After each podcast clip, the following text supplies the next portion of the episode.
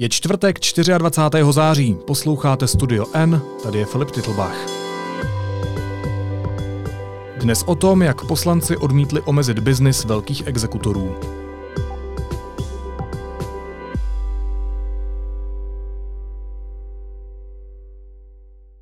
Tvrdým nárazem do zdi pro ty, kdo prosazují systémové změny v exekucích, skončilo jedno z nejostřeji sledovaných hlasování ústavně právního výboru sněmovny v tomto volebním období. Výbor zamítl všechny varianty místní příslušnosti a také princip jeden dlužník, jeden exekutor. Dlouho odkládané a napětě očekávané hlasování sledoval reportér Honza Moláček. Honzo, ahoj. Hezké odpoledne.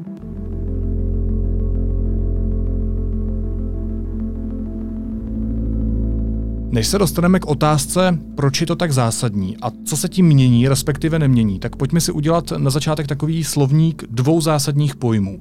Za prvé, co je v téhle souvislosti teritorialita, ta místní příslušnost místní příslušnost, on je to trošku zavádějící název, protože z něho jakoby vyplývalo, že to důležité je, aby exekutor působil ve stejném místě nebo ve stejném okrese třeba, eh, kde, kde sídlí ten, ten jeho dlužník.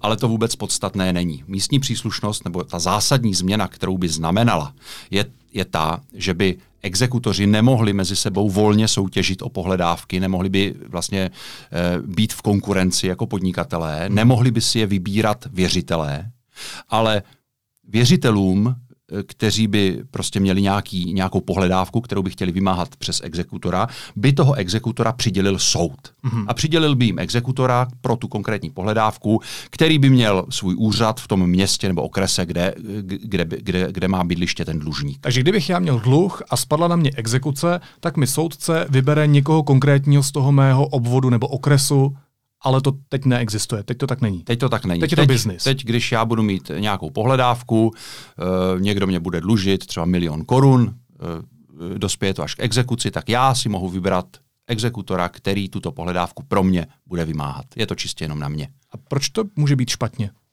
No špatně je to z toho důvodu, že mezi těmi velkými věřiteli, ta, tam nejde o, o lidi, jako jsem já, nebo ty, kteří třeba by mohli mít mm. u, někoho, u někoho nějaký dluh nebo, nebo, nebo pohledávku. To, problém není. Problém je to u těch velkých věřitelů, protože představ si, že jsi banka třeba, nebo mobilní operátor, nebo, nebo nějaká e, společnost, která obchoduje s dluhy. A máš těch dluhů třeba za půl miliardy. A samozřejmě pro každého exekutora takováto, takovýto objem práce, to je prostě pro něj, pro něj samozřejmě biznis. pohádka. Takže každý exekutor se prostě udělá první, poslední pro tebe, aby, aby takový, takovýto balík pohledávek pro tebe mohl vymáhat. A to už je problém, protože ten exekutor samozřejmě musí se přizpůsobit požadavkům toho svého klienta, protože ten věřitel je jeho, jeho klient a hmm. samozřejmě zákazník náš pán, to platí i tady. To znamená, on musí sice ze zákona být nezávislý, musí dbát jak na zájmy věřitele, tak na zájmy toho dlužníka. Tomu velí zákon, tomu velí exekuční řád, ale v praxi je to samozřejmě jinak, protože jeho zákazníkem je pouze jedna strana z těchto dvou. A on udělá první, poslední proto, aby jí vyhověl. Protože kdyby jí nevyhověl, tak samozřejmě žádnou další půlmiliardovou pohledávku nebo balík pohledávek už od tohoto zákazníka nikdy nedostane. Takže je tam prostě prostor pro šmelinu. Je tam prostor samozřejmě pro e, různé typy korupce, protože samozřejmě e, když si můžeš vybrat kteréhokoliv exekutora, tak třeba asi si třeba státní úřad, nejsi soukromá firma, tak podle čeho si ho vybereš? Jo? Nemůžeš udělat žádné výběrové řízení v podstatě, protože oni ti nemohou nabídnout nějakou levnější cenu než někdo jiný. Tam ty ceny, ty, ty tarify jsou prostě dané ze zákona, oni exekutoři oficiálně nemohou ti říct, že ti tu pohledávku vymůžou za méně peněz než, než jejich hmm. konkurence. Jo. Takže čím soutěží? No, je, to, je to naprosto taková šedá zóna, o které se vlastně veřejně pořádně nic neví a, a je to je tam prostor prostě pro mm, jako různé dohody stranou a tak dále. No. Ale, ale ten hlavní problém je samozřejmě ten, že, že prostě ten exekutor nemůže být nestraný v, takové, v takovémto uspořádání.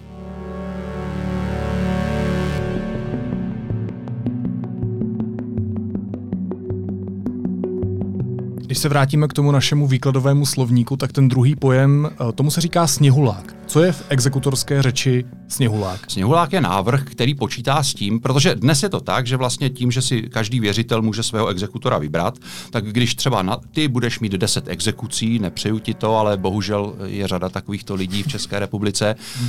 tak se klidně může stát, a je to naprosto běžné, že každou z nich bude řešit jiný exekutor. Znamená, takže jich budu mít třeba 10. Takže jich budeš mít třeba 10. Takže ty jako dlužník, který uh, horko těžko si vydělává na živobytí, hmm. budeš komunikovat prostě s deseti exekutorskými úřady, klidně mohou být na druhém konci republiky, jo, a Eh, samozřejmě to je velká zátěž pro tebe a je to velká zátěž také třeba pro tvého zaměstnavatele, pokud vůbec ještě s deseti exekucemi máš nějakého oficiálního zaměstnavatele, protože i jemu bude chodit od deseti exekutorských úřadů, budou chodit různé požadavky na, na srážky z tvé mzdy a tak dále a tak dále a on se z toho prostě dřív nebo později zblázní. Takže systém sněhulák eh, to, tomu to chce to chce, to, tohle chce zrušit a chce to zrušit tak, že u každého dlužníka prostě každou další exekuci bude vymáhat ten exekutor, který eh, vymáhá tu první. Mm-hmm. To znamená, když ty poprvé spadneš do exekuce, vezme si tě nějaký exekutor, když spadneš do druhé, do třetí, do čtvrté, tak už to vždycky bude dělat ten exekutor, který má tu první.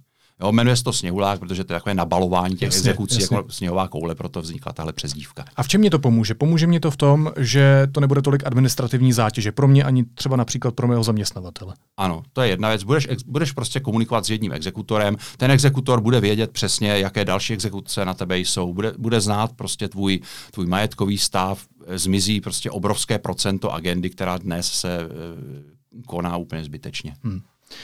Chápu správně, že oba tyhle principy, to znamená princip teritoriality i princip toho sněhuláka, poslanci smetli ze stolu? Přesně tak, to se stalo, to se stalo včera na ústavně právním výboru. E, znamená to, pokud by takto hlasoval parlament, protože samozřejmě ta, to je hlasování pouze zatím tedy výboru, ale pokud by takto hlasovala sněmovna, tak by to znamenalo, že na tom systému exekucí, hmm.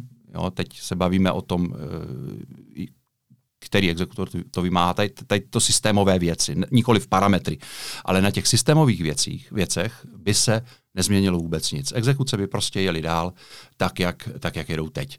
A to je samozřejmě zajímavé, to hlasování, a to zejména z toho důvodu, že vlastně obě dvě ty změny eh, odmítli mimo jiné také poslanci vládního hnutí ANO. Mm-hmm.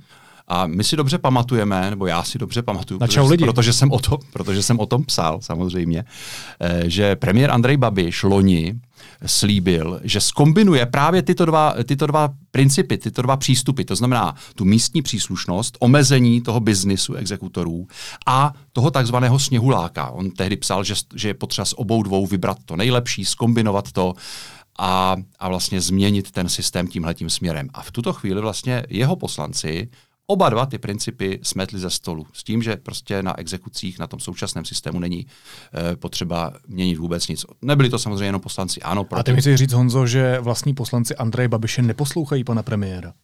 No já nevím, možná změnil názor i on, možná jim vydal, možná jim vydal e, nějaké, nějakou jinou instrukci. Samozřejmě v hnutí ano, e, tuto tématiku má pod sebou spíše šéf poslaneckého klubu Jaroslav Faltýnek, který se s některými exekutory velice dobře zná. E, takže, takže eh, spíš, spíš bych čekal, že instrukce eh, přišla od něj, ale je to každopádně zajímavé. Každopádně je to v naprostém rozporu s tím, co Andrej Babiš loni veřejně slíbil. Hmm. Kdo další kromě hnutí ano? Jaké další strany? Proti, proti teritorialitě dlouhodobě vystupuje ODS, to není žádné tajemství, tam je to konzistentní, konzistentní jaksi, jaksi přístup, takže tam eh, nelze ODS vinit z, nějakého, z nějaké změny názoru, změny postoje nebo něčeho takového. Ti jsou prostě hmm. proti předseda ústavně právního výboru Marek Benda je jako deklarovaně proti dlouhou dobu, takže ano, to je třeba respektovat, mají na to takový názor, není tam žádná nějaká taková podezřelá změna, hmm. jako právě tady u poslanců zahnutí ano. Jak to vysvětlili poslanci hnutí ano? No vlastně, vlast, to. vlastně nějak. Já jsem se dovolal, já jsem se dovolal eh, paní, paní poslankyni Válkové, mm-hmm. což je bývalá ministrině spravedlnosti, takže, takže samozřejmě eh, tu problematiku zná, ale ona teda bohužel mě na ty otázky neodpověděla. Ona, ona mě na ně od, vlastně odmítla odpovědět. Ona mi lidově řečeno praštila telefonem, takže, takže ten, ten důvod zatím tedy neznáme. Hmm. Zvláštní, eh, že paní Válková tedy evidentně, protože ty jsi zástupce lidu jako novinář, který se ptá na ty dotazy, které se týkají mnoha lidí, podle exekutorské komory je teď v Česku necelých 4,5 milionu exekucí a v exekucích je zhruba 800 tisíc lidí. Ta čísla nesedí, eh, protože mnoho lidí má na krku víc než jednu exekuci, třeba je 5-10 exekucí, takže eh, paní Válková praštila telefonem i těmto lidem. Jak velký je to problém? Teď máš na mysli eh, ty exekuce? Nemyslím to praštění, ano. Já jsem Nemyslím právě... praštění telefonem, to je, to, to je, to je malý problém, paní Válkové. To je celkem běžné, ale... Uh, spíš se ptám, spíš se ptám na ten no, problém no těch je... 4,5 milionu exekucí a 800 tisíc lidí v dluhových pastech. To je samozřejmě problém obrovský, protože jednak ti lidé samozřejmě jednak je to problém pro ně, pro jejich rodiny, protože samozřejmě ta situace je dost, dost často bezvýchodná. Jednak je to samozřejmě problém pro celou zemi, pro celou ekonomiku, protože celá řada těch lidí eh, nemá oficiálního zaměstnavatele, protože ví, že co by si oficiálně vydělala, tak by musela odevzdat eh, hmm. prvnímu exekutorovi, a když ne prvnímu, tak druhému, třetímu, čtvrtému a tak dál. Takže celá, celá řada z těch uh, lidí, kteří mají na sobě exekuci nebo víc exekucí, tak prostě pracuje na černo někde, vydělává si na černo. Nese to s sebou samozřejmě jednak ztráty tedy pro ekonomiku, jednak, jednak uh, různé další neblahé sociální, sociální důsledky a tak dále. Problém je to obrovský a co je na tom nejhorší, takže bude pravděpodobně narůstat, protože samozřejmě Ale tady ekon, tak, ekonomická situace se nerýsuje, že by měla být zrovna růžová v příštích letech. E, nepochybně naroste, nebo nepochybně ne, nepřivolávejme to, ale všichni odborníci to předpokládají, že naroste nezaměstnanost a, a pravděpodobně přibude i lidí, kteří nejsou schopni splácet svoje závazky a přibude i exekucí.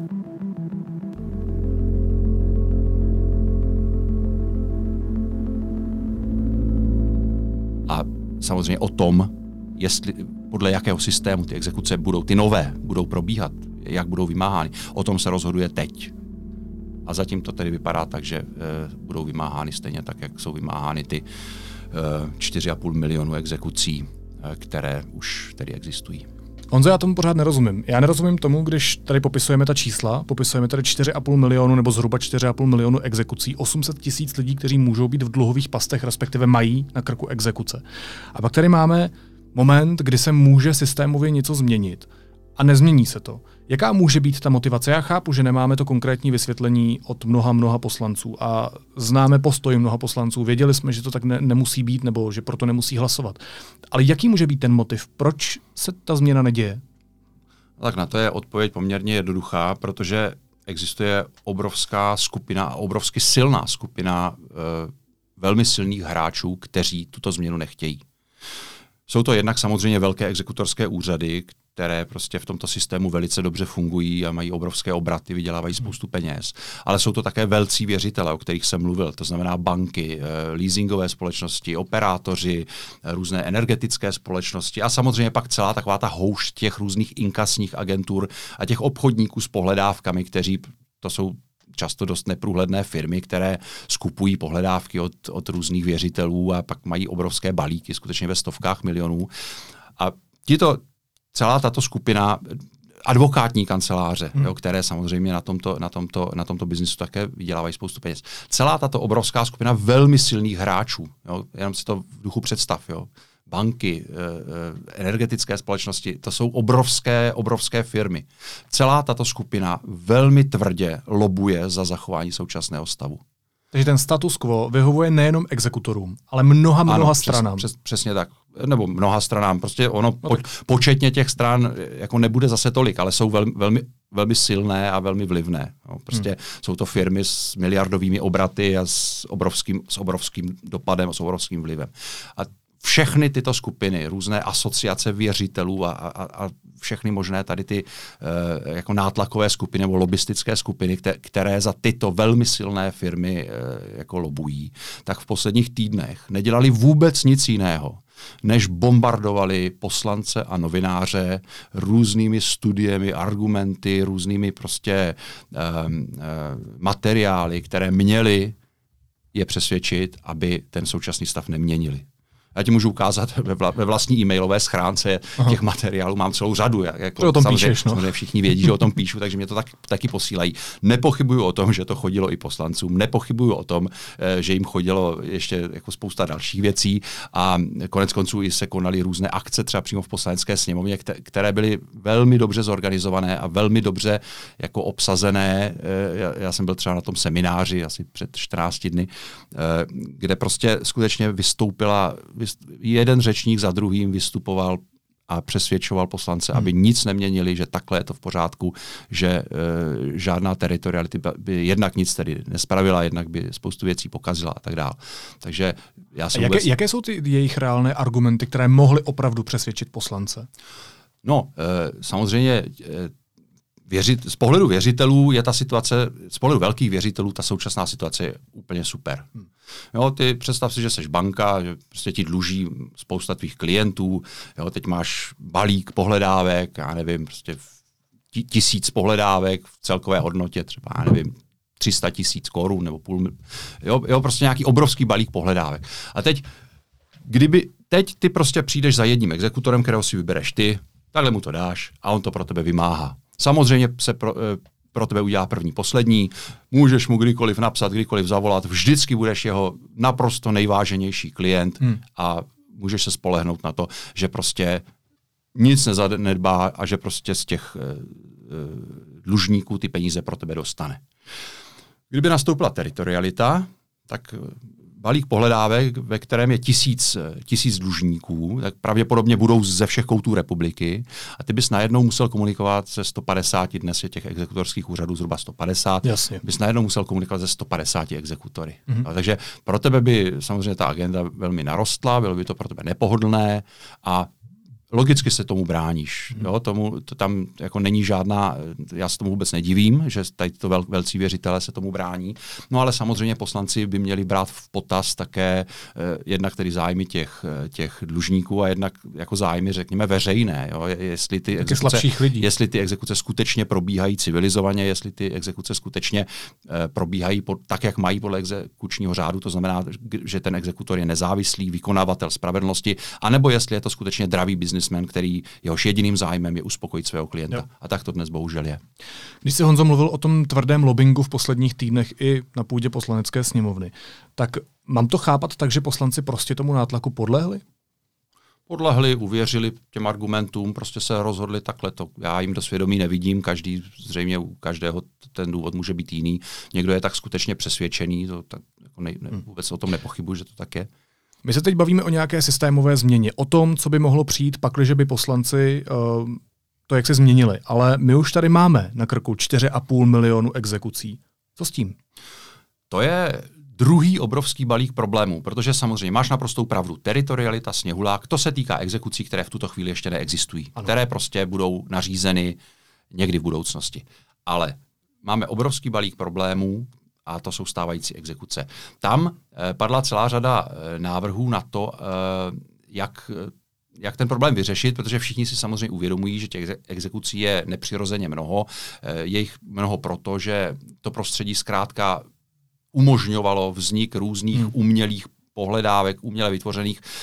Existovala celá řada firm, které půjčovaly peníze ne proto, aby je dostali zpátky s nějakým úrokem, ale proto, aby toho dlužníka dostali do situace, kdy je nebude moct splácet a oni potom mohli ten dluh uměle navyšovat. A, a prodat to dál. Eh, prodat to dál, nebo, nebo třeba se dostat eh, k nějaké zajímavé nemovitosti a podobně. Jo? Hmm. Takže, takže to je důvod, proč historicky tady máme obrovské množství exekucí, s kterými už nikdo nic neudělá. Ti dlužníci to nikdy nesplatí. Samozřejmě pokud eh, děláš někde v šedé ekonomice, vyděláváš horko těžko na to, abys přežil a máš na, na krku 10 exekucí, Samozřejmě všem je jasné, že nikdy tyto exekuce prostě už nezaplatíš. Splatíš. No, takže e, jsou různé návrhy, jak eh, některé ty exekuce, především ty takzvané marné, jo, to jsou ty, které u kterých je jasné, že prostě nikdy nebudou zaplacené. Hmm. Jo. Jsou do konce života prostě. Jak, jak, jak je prostě zrušit. A tady vlastně poslanci ústavně právního výboru schválili návrh, který je velice kontroverzní, protože on e, vlastně přiznává exekutorům, kteří vedou tyto marné exekuce a zastaví je, hmm. ukončí je, tak přiznává peníze ze státního rozpočtu. Jo? Což, Takže ve výsledku by za to zaplatil stát. Ano, za to, za to by zaplatil stát. Nějaké náklady by zaplatil, ta výše těch nákladů to ještě jako není pevně stanoveno.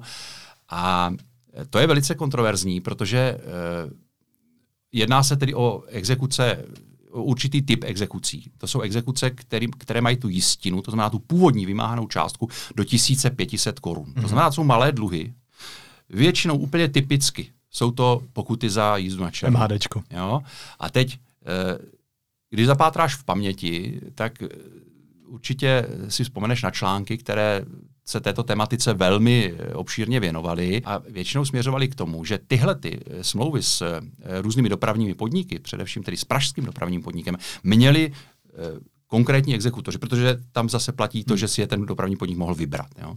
A takže v tuto chvíli ta situace vypadá tak, že jenom velice málo exekutorů má tyhle, ty, tyhle ty pohledávky v nějaké větší míře. On nějakou nějakou takovou pohledávku má každý exekutor, ale mm. v nějaké větší balíky má, má velmi málo exekutorů. Celou čtvrtinu, nebo, nebo teda vlastně necelou čtvrtinu, asi 23%, má jeden jediný exekutor.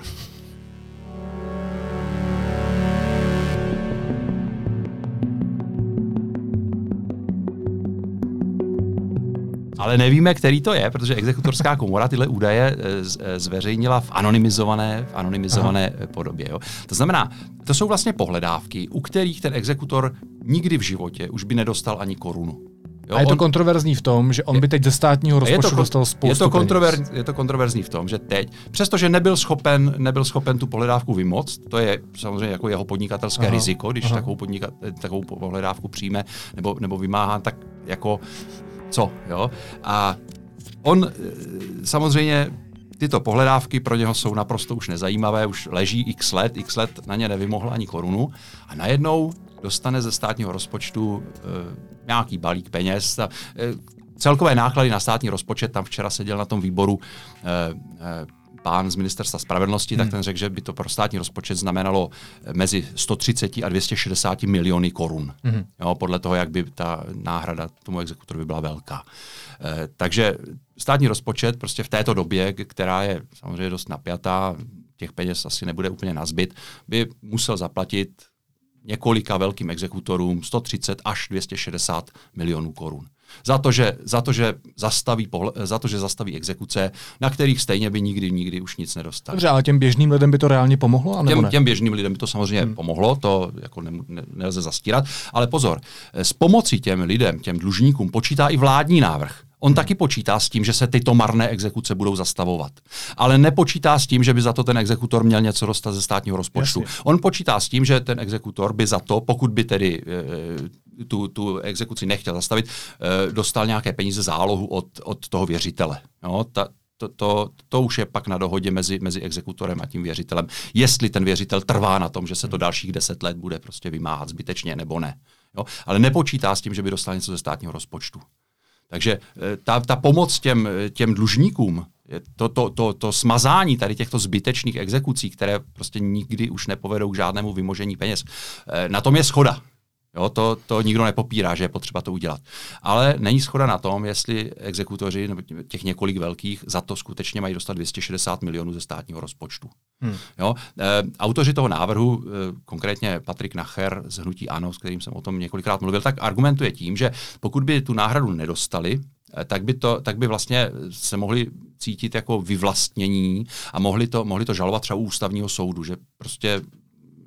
Jo, že, že, že, jim stát, jako, že je stát donutil prostě se zříct eh, nějakých exekucí, které třeba ještě by mohly někdy v budoucnu jako vymoci a, a, tu, a tu odměnu si na nich vzít. Hmm. Takže eh, nevím, možná to tak je, možná, že by to skutečně eh, exekutoři u ústavního soudu zažalovali, nevím, ne, nemohu předjímat, nevím ani, jak by to dopadlo, ale prostě tento sport tady je a tento návrh tady je a pro exekutory by samozřejmě znamenal jako výrazné přilepšení u těch případů exekučních, u kterých s žádnými penězi už počítat nemohli.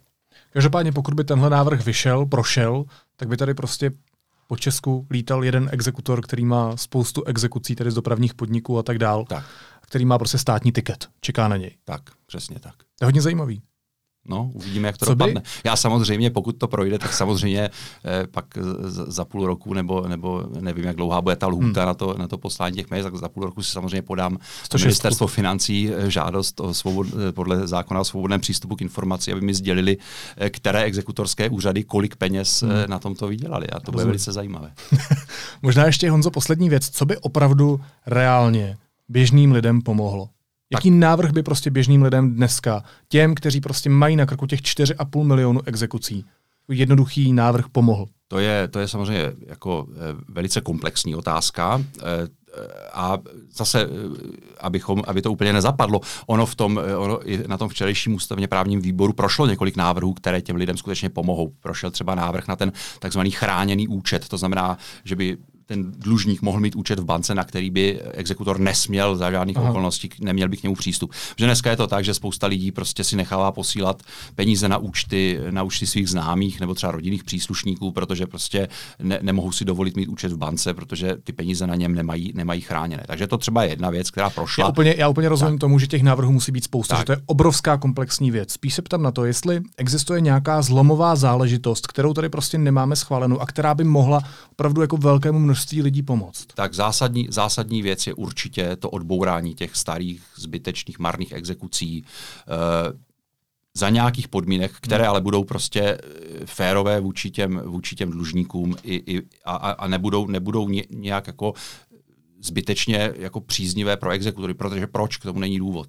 Hmm. Jo, to, to prostě eh, ten, ten státní návrh, ten vládní návrh prostě s tímto počítá a je to, je to, z mého pohledu je to prostě podnikatelské riziko toho exekutora, pokud 10 let není schopen, nebo 5 let není schopen vymoct od člověka ani korunu, no tak prostě jedno, v jednu chvíli musí přijít moment, kdy stát řekne dobře, tak tohle už prostě protahovat dál nebudeme, nemá to smysl. Jo.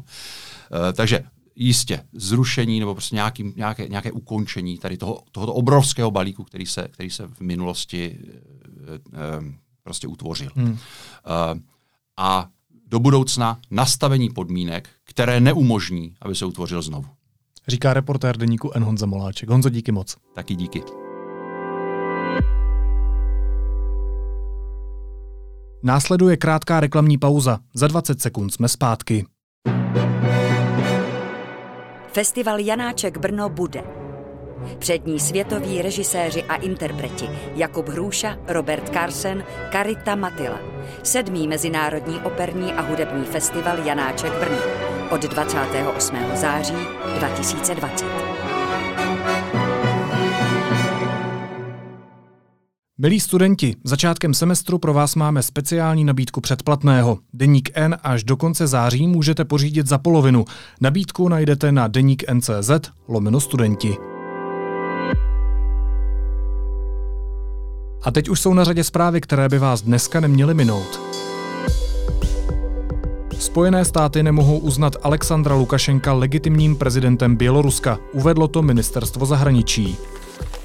Běloruské pořádkové jednotky včera v Minsku tvrdě zasahovaly proti demonstrantům, kteří se sešli na protest proti utajované inauguraci Alexandra Lukašenka. Ze záběrů místních médií je patrné, že někteří lidé utrpěli zranění. Policie využívá i vodní děla.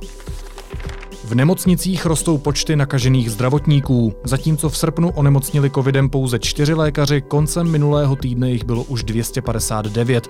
Sester je v tuto chvíli nakažených celkem 433. Ještě před měsícem se koronavirus potvrdil pouze u čtyř. Německo neoznačí celou Českou republiku jako epidemicky rizikovou oblast. Ministr zahraničí Tomáš Petříček uvedl, že bezpečné nadále zůstávají Ústecký a Moravskosleský kraj. Obavy podle něj nemusí mít pendleři. Ministerstvo spravedlnosti zamítlo žádost o milost pro Lukáše Kalinu, který dostal rok a půl nepodmíněně za krádež pěti housek. Podle úřadu je ale tento příběh zjednodušený a neúplný a Česká republika nesplní závazek, který slíbila v NATO, dávat do roku 2024 na svou obranu 2% HDP. Po jednání o rozpočtu ministerstva obrany to řekla ministrině financí Alena Šilerová.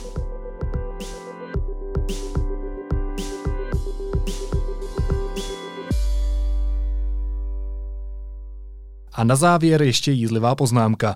Tu nejtrefnější dneska obstaral na Twitteru Daniel Dočekal. Komunistického poslance Zdeňka Ondráčka velmi rozčílela zpráva o extremismu za rok 2019, kterou projednával Výbor pro bezpečnost sněmovny. Cituji pana Ondráčka. Po přečtení této zprávy se začnu stydět, že jsem bílý heterosexuální člověk. Ondráček by se měl stydět především za to, že je Ondráček. Naslyšenou zítra.